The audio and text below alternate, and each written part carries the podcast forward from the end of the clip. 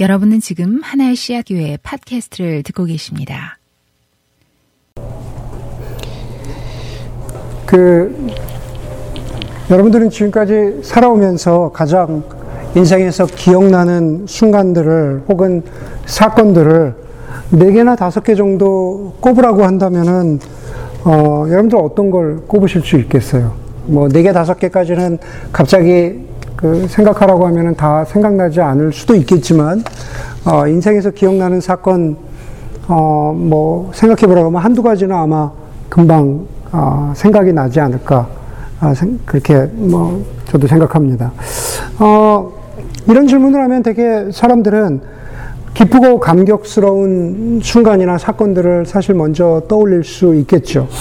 뭐 가령 예를 들면 어린아이들 같으면 뭐 놀이동산이나 어, 디즈니랜드에 처음 갔던 순간들, 혹은 뭐 저희 나이 때 같으면 뭐 피자나 햄버거를 처음 먹어본 그런 순간들도 있을 것이고, 뭐 데이트하면서 처음 여자친구, 남자친구 사귀어서 손을 잡아본 그런 순간들이 떠오르는 어, 사람도 있을 것이고, 결혼식이라든가, 혹은 아이가 태어난 날, 뭐 원하는 음, 뭐 학교에 입학 통지서를 받은 날, 학위를 받은 날. 그런데 기억나는 순간들이 아마 그런 것만은 아닐 겁니다.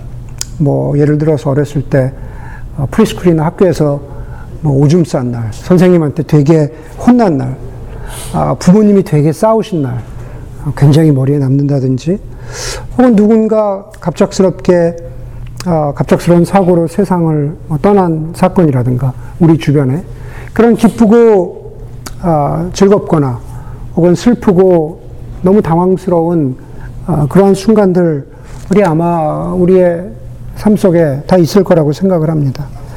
우리는 그런 순간과 사건들 가운데서 어떤 것이 다른 것보다 더 중요하거나 더 의미 있다고 말할 수 있을까? 과연 그럴 수도 있겠지만은 아마 우리가 살아오면서 배우게 되는 것은 기쁘던 즐겁건 슬프건 당황스럽건 그런 모든 어, 사건과 순간들이 우리의 삶 가운데 버무려지면서 그러면서 지금까지 내 삶을 내 인생을 나를 만들었다고 그렇게 이야기할 수 있을 것 같습니다. 한번 이렇게 질문을 바꿔볼 수 있을 것 같아요. 그렇다면은 저와 여러분들 이 자리에 앉아 있는 우리 모두가 그리스도인으로서 우리의 삶은 어떨까? 자신을 크리스천이라고 말할 수 있다면 저와 여러분들 각자에게 크리스천으로서 가장 뚜렷하게 기억되는 사건이나 순간은 언제일까? 크리스천으로서 가장 뚜렷하게 기억되는 순간이나 사건은 언제일까? 오늘 본문에서 예수님을 만나는 베드로에게 예수님을 만나는 베드로에게 같은 질문을 한다면 베드로야 가장 기억에 남는 순간이나 사건이 언제였냐고 베드로에게 질문한다면 베드로는 어떤 순간들이라고 이야기할까요? 사복음서를 통해서 보면은 어, 우리가 인정하는 그리고 베드로도 인정할 수밖에 없는 그러한 사건과 순간들이 있습니다. 예, 그 중에서 몇 가지만 꼽아보도록 하겠습니다. 첫 번째는 베드로가 동생 안드레를 통해서 형제 안드레를 통해서 예수님을 처음 만나는 순간입니다. 안드레는 원래 세례 요한의 제자였는데 안드레는 세례 요한을 통해서 예수님을 만나게 되고 그리고 예수님과 함께 시간을 보내게 되고 그리고 나서 안드레는 자기 형제 시몬 베드로에게 어, 시몬에게 베드로를 소개합니다. 시몬을 처음 만난 예수님은 시몬에게 앞으로 너를 개바 다시 말해서 베드로 라고 부르겠다고 하십니다. 되게 의미 있는 순간이죠. 요한복음에 나오는 스토리였습니다. 예수님이 제자들을, 열두 제자들을 부르신 다음에 예수님이 제자들에게 이렇게 물어보시죠. 너희는 나를 누구라 하느냐? 라고 물어보십니다. 그리고 나서 그 질문에 대해서 베드로가 이렇게 대답하죠. 주는 그리스도시요 살아계신 하나님의 아들이다 아들입니다. 라고 고백합니다. 그랬더니만은 예수님께서 베드로에게 어, 정말 너무너무 훌륭한 대답이라고 그걸 칭찬하시면서 그러면서 이렇게 말씀하시죠. 너의 고백 위에 교회가 세워질 것이다. 예, 너의 고백의 그 믿음의 반석 위에 교회가 세워질 것이다. 어, 와, 교회가 뭔지 아직 모르지만 베드로가 교회가 아직 뭔지 모르지만 어쨌든 something great이잖아요. 분명히 인생의 기억에 남는 순간이었을 겁니다. 다른 의미 있는 순간은 이런 것을 이런 것이겠죠. 예수님이 잡히신 후에 베드로가 예수님을 세 번 부인하는 장면들이 성경에 나옵니다. 세 번 부인하고 나서 베드로는 예수님이 내가 나를 세 번 부인할 것이다 라고 예언하신 예수님의 말씀이 생각나서 베드로는 밖에 나가서 크게 웁니다. 그렇죠? 아픈 기억이지만 아픈 기억이지만 베드로의 인생에서 잊을 수 없는 어떤 분명한 순간입니다. 다음으로 떠올릴 수 있는 순간은 부활하신 예수님께서 베드로를 비롯한 제자들에게 디베라 바닷가에 나, 타나시는 장면이죠. 나타나셔서 몇 마리죠? 152마리인가? 네. 152마리의 생선을 잡게 하시고 그리고 아침을 드시고 그러고 나서 베드로에게 세 번 물어보시죠. 내가 나를 사랑하느냐? 베드로가 아, 내가 주님을 사랑합니다. 그것도 굉장히 잊을 수 없는 의미 있는 사건입니다. 마지막으로 여러 사건이 있지만 이것만 말씀드리겠습니다. 이 순간은 어떨까요? 예수님이 부활하셨습니다. 예수님이 부활하셔서 40일 동안 이 땅에 계시고 하늘나라로 다시 올라가신 다음에 마가의 다락방에 모여 있던 제자들에게 성령이 임합니다. 이 순간은 뜨거운 순간이죠. 뜨거운 순간. 그 순간에 베드로도 있었습니다. 결코 잊을 수 없는 신비롭고 감격스러운 뜨거운 성령 체험을 한 그러한 순간입니다. 그리고 그 모든 순간들 가운데 오늘 본문의 사건이 있습니다. 제가 말씀드린 예수님을 만나는 장면부터 성령 체험을 하는 그 순간까지 모두 다, 모두 다 영적으로 의미 있는 순간들이고 사건들입니다. 제가 여러분들에게 묻겠습니다. 묻겠습니다. 베드로는 언제 회심했을까요? 언제 본어게인 했을까요? 회심이라는 것을 우리가 알고 있는 대로 하나님 앞에서 자신의 죄를 회개하고 예수님께 돌아오는 순간, 예수님이 그 죄를 용서해 주신다는 것을 믿는 순간, 우리가 구원받는 순간을 회심이라고 말한다면 베드로는 언제 회심했을까? 베드로는 언제 구원받았을까?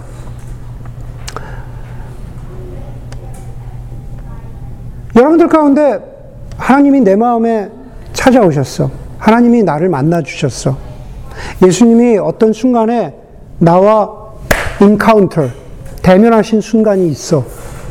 그런 간증이 있어. 그것이 나의 회심의 순간이야. 라고 그렇게 고백하는 사람들은 아마 이렇게 이야기할 겁니다. 안드레를 통해서 예수님이 베드로를 만나 주신 요한복음 1장의 그 순간, 그 순간이 베드로가 회심한 순간 아닐까요? 그렇죠. 예수님이 베드로에게 새 이름을 주셨잖아요. 베드로라고 하는 시몬에게 베드로라고 하는 새 이름을 주셨잖아요. 제가 보기엔 베드로는 그때 회심한 것 같아요. 신학이나 교리를 중요하게 여기는 신학자는 어, 베드로가 회심한 순간은 주는 그리스도시요 살아계신 하나님의 아들이라고 고백한 그때죠. 마태복음 16장에 그때가 베드로가 회심한 순간입니다. 그렇기 때문에 회심한 사람들은 주는 그리스도시요 하나님 살아계신 하나님의 아들이라는 고백이 분명히 있어야 됩니다. 그러한 교리가 티칭이 있어야죠. 교회는 그걸 가르쳐야죠. 그게 회심입니다라고 신학자는 그렇게 이야기할 겁니다. 뜨거운 감정과 회심이라는 것은 뜨거운 감정과 하나님 앞에 엎드려지는 회개와 눈물이 있어야 됩니다. 라고 강조하는 사람들은 베드로가 예수님을 세 번 부인하고 나서 나가, 나가서 통곡하고 운 장면에서 아, 그때 어쩌면 베드로가 진짜 회심해, 회심했을 것 같아요. 아, 정말 자신이 죄인이라는 걸 깨달았잖아요. 울었잖아요. 어떻게 눈물이 없는 사람이 회심했다고 이야기할 수 있어요? 아, 아마 그렇게 이야기할 수 있을 것 같아요. 성령 체험을 강조하는 은사주의 그리스도인들은 베드로가 성령 체험을 한 오순절 마가의 다락방이 베드로가 회심한 순간이라고 이야기하면서 아, 우리가 회심하려면 뭔가 뜨거움이 있어야죠. 뭔가 뜨겁게 온몸에 전기가 온 듯한 그런 순간이 있어야죠. 라고 이야기할 수도 있을 겁니다.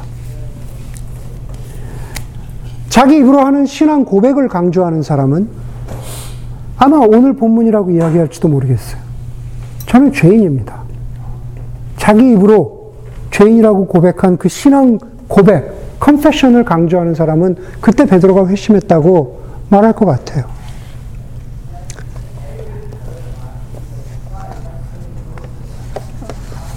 오늘 예배 후에 분명히 이제 그런 분들이 간혹 있거든요. 우리 교인들 중에.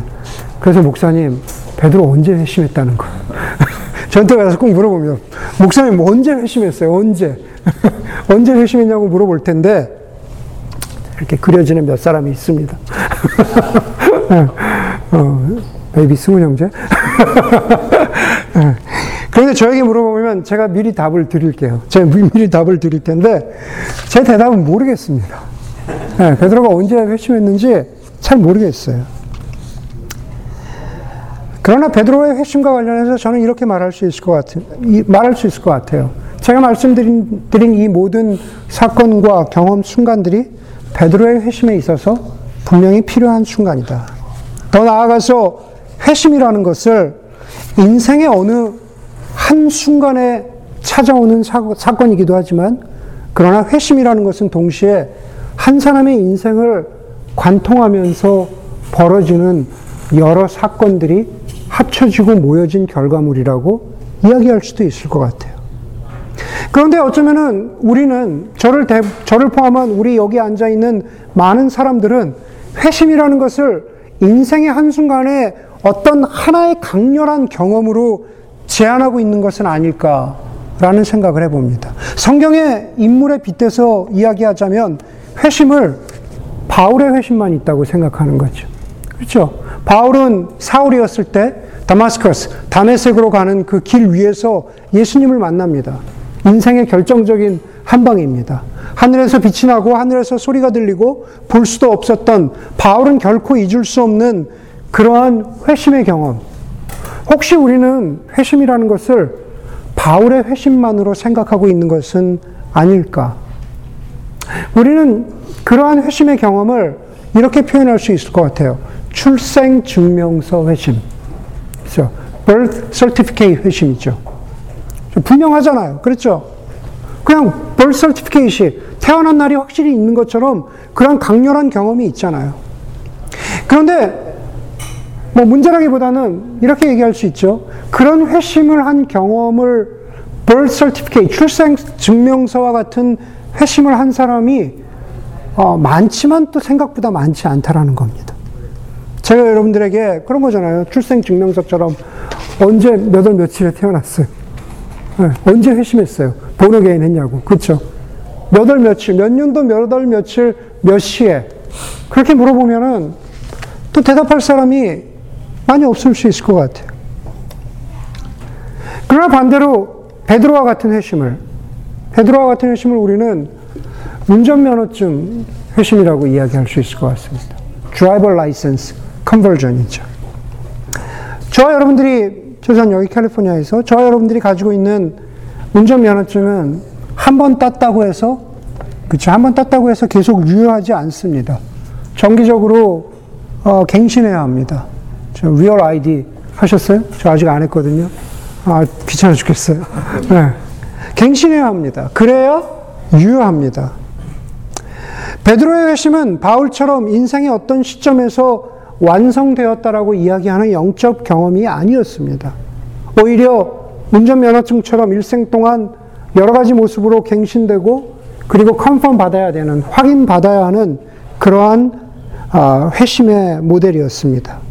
그렇기 때문에 우리는 바울의 회심을 성경에서 보여주는 유일하고 가장 신뢰할 만한 회심의 모델로 생각하지 않아도 됩니다.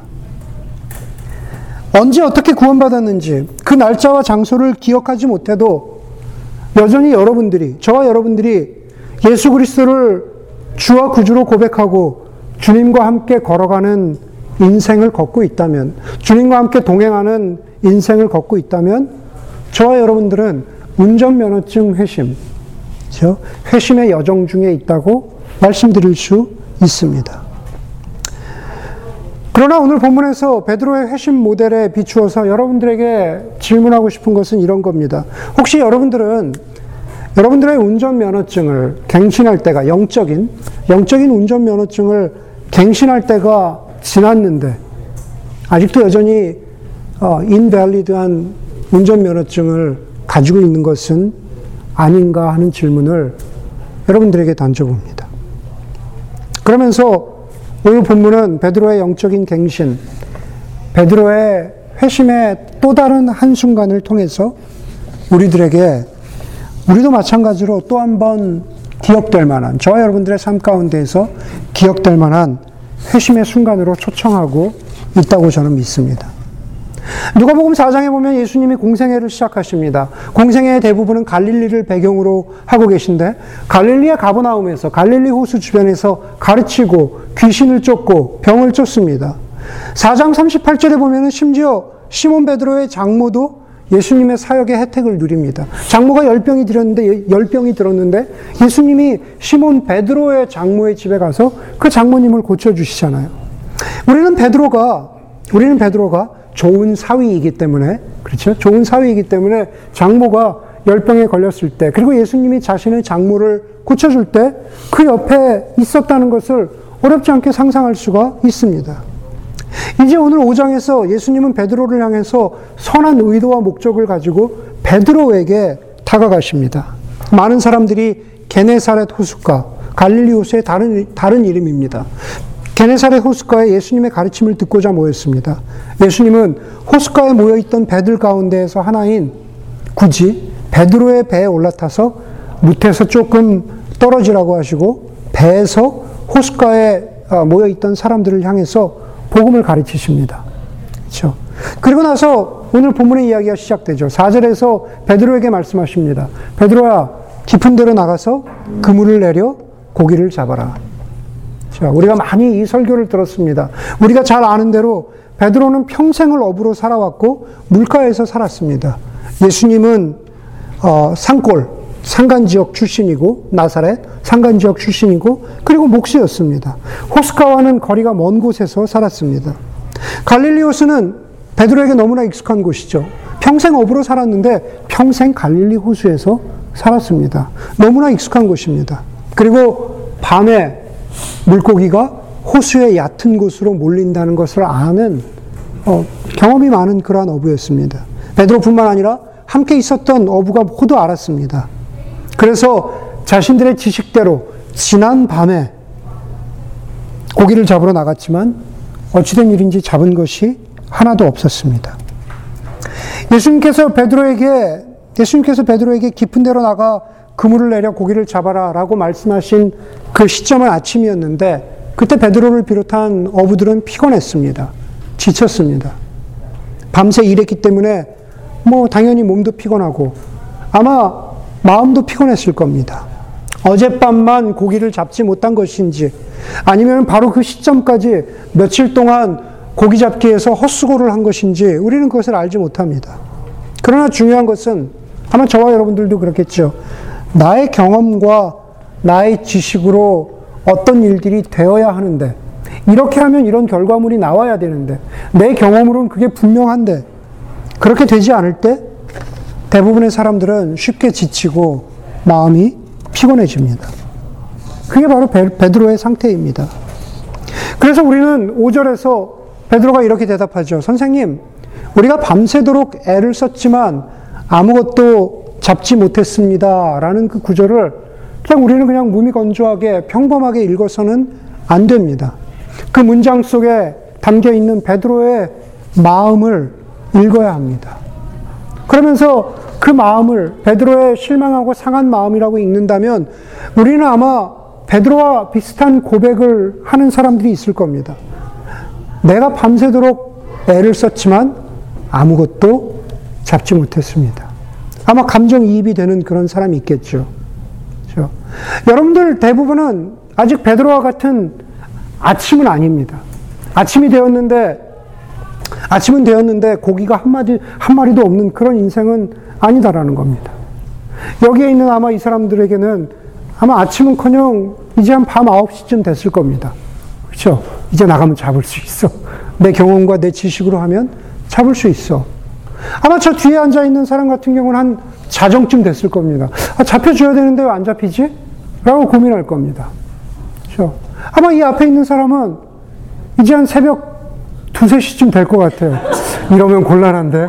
이렇게 안 잡히면 곤란한데 이렇게 생각할 수 있을 것 같아요.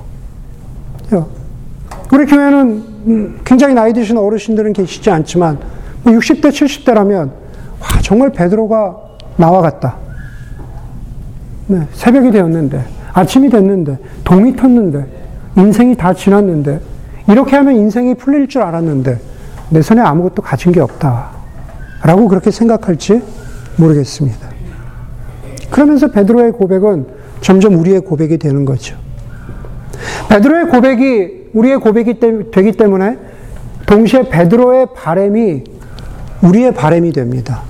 5절 뒷부분에서 베드로가 이렇게 말합니다. 그러나 제가 밤새도록 수고했, 수고했지만 아무것도 잡은 것이 없지만 그러나 선생님의 말씀에 따라 그물을 내리겠습니다. 선생님의 말씀에 따라 그물을 내리겠습니다. 베드로의 이 고백에는 크게 두 가지가 있습니다. 첫 번째는 아직도 자신이 자신이 주도권을 인생의 주도권을 쥐고 있는 모습이죠. 다시 말해서 여전히 어부는 접니다. 여전히 어부는 접니다. 당신은 목수 출신 아닙니까? 예수 당신은 목수 출신 아닙니까? 음, 내 인생, 내 직업, 내 커리어, 내 앞으로의 미래는 내가 압니다. 그러나, 그러나 한 번 당신께 기회를 드리겠습니다. 여전히 내가 어부이지만 목수 출신인 당신에게 한 번 기회를 드리겠습니다. 그게 바로 내가 선생님의 말씀을 따라 그물을 내리겠습니다. 라는 베드로의 고백 속에 담겨 있는 베드로의 마음 중에 하나입니다. 두 번째는 좀 더 인간적이고 솔직한 베드로의 태도입니다. 이미 베드로는 제가 말씀드렸죠. 사장에서 예수님을 만났습니다. 예수님의 공생애를 목격했죠. 갈릴리에서 예수님이 하시는 여러 가지 사역과 기적들을 보았습니다. 그리고 지금 베드로는 절박해요. 새벽이 되었는데 조금 더 우리가 스트레치해서 얘기하자면 며칠째 고기를 못 잡았는데 이제 집으로 돌아가야 되는데 손에 가진 것이 아무것도 없습니다. 그래서 베드로는 솔직하고 절박하게 나의 장모도 고쳐주셨으니 나의 장모도 고쳐주셨으니 이제는 어쩌면 내 차례일 수 있겠다. 음, 내가 복을 받을 수 있는 그러한 차례일 수도 있겠다라고 생각하면서 예수님께 맡겨봅니다. 그러나 둘 다 결국은 자기 중심성에서 한 발자국도 타협할 마음이 없습니다. 내가 어부, 입니다내 인생은 내가 합니다. 한번 기회를 드릴게요. 라든가, 저에게 뭘 주십시오. 다른 사람들에게 기적을 베푸신 것처럼 저에게 뭘 주십시오. 음. 결국 자기 중심성이죠. 베드로가 여전히 자기 중심적이라는 것을 보여주는 한 가지 단어가 있습니다. 그것은 예수님을 부르는 호칭입니다. 그것을 뭐라 그럽니까? 선생님 그러죠. 선생님, 우리가 밤새도록 애를 썼지만 아무것도 잡지 못했습니다. 그러나 선생님의 말씀을 따라 제가 순종하겠습니다. 베드로에게 아직 예수님은 선생님 이상도 이하도 아닙니다. 그런 예수님 가까이에 꽤 오랫동안 있었지만 그러나 예수님의 주위를 빙빙 돌면서 예, 그냥 선생님일 따름입니다. 그럼 베드로를 예수님이 어떻게 다루고 계실까? 가장 먼저는 베드로에게 저 깊은 곳으로 가라 그러죠. 깊은 곳으로 가라. 우리는 밤새 일을 마치고 돌아온 베드로가 있었던 곳이 어디인지 압니다. 3절에서 확인이 되죠. 그것은 무태서 가까운 곳, 사람들이 많은 곳, 얕은 곳입니다. 베드로가 스스로 잘 알고 있다라고 생각하는 곳, 베드로를 어부로 인정해주고 베드로가 어부이라는 어부라는 것을 알아주는 사람들이 많은 곳. 그곳에서 예수님이 베드로를 떼어내십니다. 깊은 곳으로 가라 그러죠. 예수님은 베드로를 사람들에게서 그리고 익숙한 곳에서 떨어지게 하시고 그리고 깊은 곳. 아침에는 잘 어부들이 가지 않는 곳. 네, 그곳으로 가자고 하십니다. 5절의 마지막과 6절의 시작을 보면 선생님의 말씀을 따라 아, 그물을 내리겠습니다. 그런 다음에 그대로 하니 말씀을 따라 선생님의 말씀을 따라 그물을 내리겠습니다. 그런 다음에 그대로 하니 이 장면을 상상해 보면 베드로가 얼마나 멀리 얕은 곳에서 깊은 곳으로 갔는지 어, 모르겠습니다. 저도 갈릴리 호수를 가보지 않아서 모르겠지만 갈릴리 호수는 실제로는 어, 남북으로 길이는 한 21km, 그 다음에 동서로는 13km 정도 되는 그러한 어, 크기의 호수라고 그래요. 아마 빠르신 분들은 찾아보겠지만 길이로 따지면 레이크 타워보다 클지 작을지 21km면 네, 잘 모르겠습니다. 베드로와 예수님이 한 배를 타고 깊은 곳으로 가는 장면을 좀 더 클로즈업 해보면 이런 생각을 할 수 있겠죠. 한번 상상해 보세요. 깊은 곳으로 가면서 두 사람이 즐거웠을까? 어. 예수님, 밤새 한 마리도 못 잡아가지고 지금 며칠 동안 못 잡아서 진짜 짜증나는데 마침 잘 오셨어요. 어. 우리 깊은 곳으로 가서 예수님 말씀대로 그물을 내릴 텐데 얼마나 잡을지 와 진짜 흥분돼요. 진짜 기대돼요. 과연 베드로가 그랬을까? 아마 아닐 겁니다. 그런 대화를 나누기보다는 예수님과 제가 이, 곰, 이 본문을 곰곰이 들여다보고 묵상해 보면 베드로와 예수님 사이에 대화는커녕 아무 말이 없었을 겁니다. 아무 말이 없었을 것 같아요. 두 사람 사이를 인간적으로 보면은 자존심, 자존심 싸움을 하고 있는 거죠. 어부와 목수. 이것까지는 하실 수 있지만 이것까지는 하실 수 없는 분. 그냥 나에게 선생님. 두 사람 사이에 자존심 싸움하고 있는 거죠. 저도 그렇지만 여러분들도 대부분 그렇잖아요. 자존심 싸움 하시잖아요. 그렇죠. 지우자매. 어, 오늘 너무 집중하셨어. 어, 오늘 너무 집중하셨어. 아, 오늘 상관 형제가 없지만 서로 무슨 생각을 하는지 다 알지만 뭘 원하는지 다 알지만 먼저 이야기하지 않잖아요. 그렇죠? 자존심 싸움입니다. 자존심이 상하니까. 베드로와 예수님의 사이가 지금 그렇습니다. 결국 신앙생활이라는 것은 자기 중심성을 내려놓는 것인데 그것은 자존심과 직결되어 있습니다. 6절부터 8절까지의 8절 첫 부분까지는 우리가 보는 그대로입니다. 베드로가 그물을 내리고 그물을 내렸더니가 내렸더니 많은 고기가 고기대가 걸려서 그물이 찢어질 정도로 고기를 잡습니다. 한 배에 실을 수가 없어서 다른 배를 불러서 두 배에 가득 채우게 될 정도로 배가 가득 찹니다. 여러분 결국 이 본문을 보면서 우리가 깨달아야 하는 것은 그거죠. 현상은 단순한데 본질을 깨달아야 합니다. 현상은 단, 단순한데 영적인 본질을 깨달아야 합니다. 8절입니다. 8절 중간부터 보면은 시몬 베드로가 이것을 보고 시몬 베드로가 보기에 두 배에 채울, 채울 수 없을 정도로 고기가 가득 차는 것을 보고 시몬 베드로가 이것을 보고 예수의 무릎 앞에 엎드려서 말하였다. 주님, 나에게서 떠나 주십시오. 나는 죄인입니다. 여러분, 베드로가 본 현상은 뭡니까? 단순하다 그랬잖아요. 깊은 곳에 가서 고기가 없을 법한 그곳에 가서 그물을 내렸는데 그물이 찢어지고 두 배에 가득 찰 정도로 고기를 잡았다. 영적인 본질은 뭡니까? 베드로가 예수님을 향해서 이제 더 이상 선생님이라 하지 않고 주님이라고 불렀다는 사실입니다. 호칭이 바뀌었잖아요. 네. 주님, 나는 죄인입니다. 나를 떠나 주십시오. 자기 자신을 죄인으로 고백했습니다. 그리고 그 베드로의 마음을 성경은 이렇게 말합니다. 예, 두렵다 그랬죠. 예, 두려워하는 베드로에게 그렇죠. 베드로의 죄인이라고 고백하는 베드로의 마음에 두려움이 있었습니다. 이미 말씀드린 대로 베드로는 4장에서 갈릴리에서 사역하시는 예수님을 보았고 그 사역의 열매들, 증거들을 보았습니다. 복음이 선포되고 기적이 일어나고 아픈 사람이 일어나고 귀신이 쫓겨나가는 그 사역의 열매들을 봤습니다. 하지만 베드로가 알지 못했던 것이 한 가지가 있습니다. 그것은 뭐냐면 예수님은 사람의 마음을 꿰뚫어 보신다는 거죠. 베드로가 발견한 현상은 이거였습니다. 자신도 보지 못하는 바닷속의 형편까지도 꿰뚫어 보시는 아, 예수님. 그렇잖아요.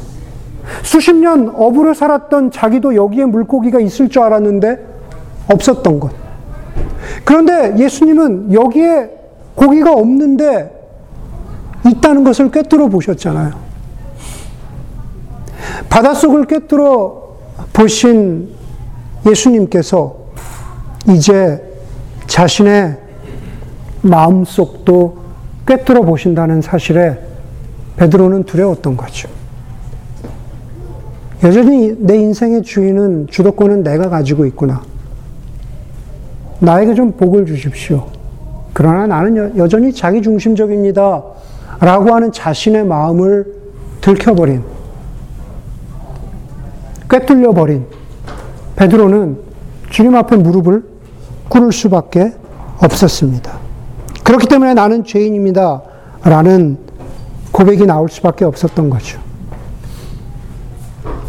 뭔가 세상이 잘못되었다는 것, 내 삶이 엉클어졌고, 내 경험이나 지식대로 내 인생은 되지 않는다는 것, 그것이 내 잘못이나 내 죄 때문이라는 것, 그것은 꼭 기독교가 아니더라도 사람이라면 나올 수 있는 고백인 것 같아요. 그렇잖아요. 꼭 기독교인이 아니더라도 세상을 보면, 아, 세상이 뭔가 잘못됐구나, 라는 거 알 수 있잖아요. 그리스도인이라고 혼자만, 우리만, 아, 세상이 억울해졌어. 이렇게 느끼는 거 아니잖아요. 내가 죄인이라는 것, 꼭 기독교인 아니더라도 깨닫습니다. 그렇죠. 나는 선하지 않아. 나는 윤리적이지 않아. 어. 세상이 이렇게 된 거는 뭔가 근원이 있어. 다른 종교에서도, 다른 종교인도 그렇게 깨달을 수 있습니다. 여러분, 대부분의 종교와 기독교의 차이가 한 가지 있는데, 그것은 두려움을 어떻게 다루느냐라는 것입니다. 베드로 두려웠잖아요. 자기의 마음이 꿰뚫려져서 예수님 앞에서 두려워졌잖아요. 대부분의 종교는 두려움을 적극적으로 이용합니다. 두려움을 이용한 경배. 그렇죠. 너 이렇게 신을 경배하지 않으면 네 삶에 벌이 있을 거야. 경배도 두려움을 도구로 삼잖아요. 두려움을 이용한 소위 헌신. 그렇죠. 기독교에도 그렇게 우리 크리스천 중에도 그렇게 왜곡되게 헌신을 이용하는 경우가 있습니다.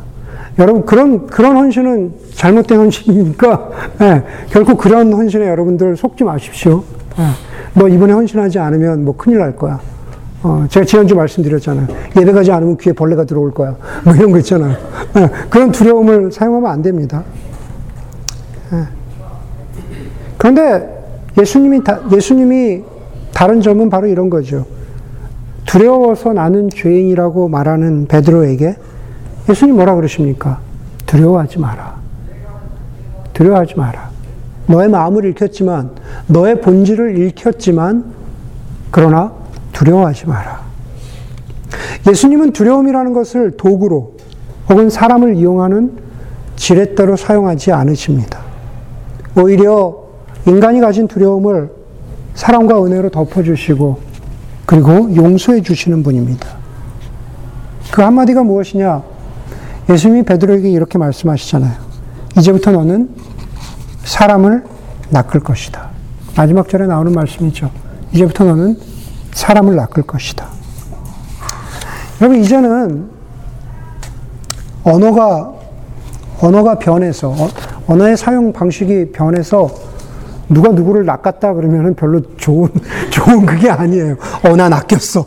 나, 나 보이스피싱에 낚였어. 뭐 이제 이런 식으로 낚, 낚았다. 그러면 그래서 이게 사실 성경 번역도 좀 바뀌어야 되지 않을까. 네, 그런 생각을 해봤는데 사람을 낚았다 그러면 사실 도구화 되잖아요. 그렇죠. 예전보다 훨씬 더 도구화된 이미지가 있잖아요. 그렇죠. 그러나 예수님이 사용하신 내가 너를 사람을 낚는 업으로 사용하시, 사용하리라 하신 그것은 사실 다릅니다. 예수님이 베드로라는 사람을 낚으실 때, 베드로가 나가서 제자, 제자 삼는 사역을 하기 이전에 이미 예수님이 베드로를 낚으실 때 그 방식이 두려움이 아니라 샬롬이죠. 자존심이라든가 자중심적인 삶에서 예수 그리스도를 주인으로 그리고 구주로 고백할 수 있도록 그리고 인정하고 살 수 있도록 이끌어 주시는 예수님의 베드로를 낚으심은 인격적이라는 거죠. 사실은 거기에 우리가 믿는 예수님, 우리가 믿는 기독교의 핵심이 있습니다. 예. 하나님이 아담과 하와를 창조하실 때도 자신의 형상으로 창조하셨다라는 것은 인격적이라는 거죠. 구원도 마찬가지입니다. 구원은 억지로가 아니라 바로 인격성을 가지고 있다라는 겁니다. 지금 어느 시대보다 나를 인격적으로 대해줘를 너무나 너무나 원하는 세대잖아요. 그런데 예수님 그렇게 구원의 방식을 그렇게 이끌어 가셨다는 겁니다. 제가 설교의 초반부에 말씀드린 대로 굳이 오늘 설교의 제목에 빗대어 이야기하자면은 베드로는 여러 번 회심했습니다. 그리고 오늘 누가복음 5장의 베드로의 회심은 베드로의 인생 가운데에서 기억될 만한 결정적인 회심 가운데 하나였습니다. 베드로에게 하신 것처럼 예수님께서도 여러분들을 회심으로 초청하시는 거죠. 그것은 출생증명서 회심일 수도 있겠지만, 그러나 동시에 운전면허증 회심일 수도 있습니다. 베드로와 같은 인생의 자기중심성, 자존심, 의심과 질문을 내려놓고 다시 한번 예수님을 주님이라고 고백할 수 있는 그러한 회심, 두려움이 아니라 평안으로 다시 한번 우리를 인도하시고 인생의 밤 9시가 되었던 11시가 되었던 새벽 3시가 되었던 몇 시가 되었던 우리 인생에서 닥치는 그러한 불안함과 두려움을 평안과 샬롬으로 바꾸시고 당신과 더불어서 살아가기를 초청하시는 예수님 앞에 또 하나의 회심으로 응답할 수 있는 저 여러분들이 되기를 간절히 소원합니다. 말씀을 기억하면서 삶으로 드리는 예배 묵상하도록 하겠습니다.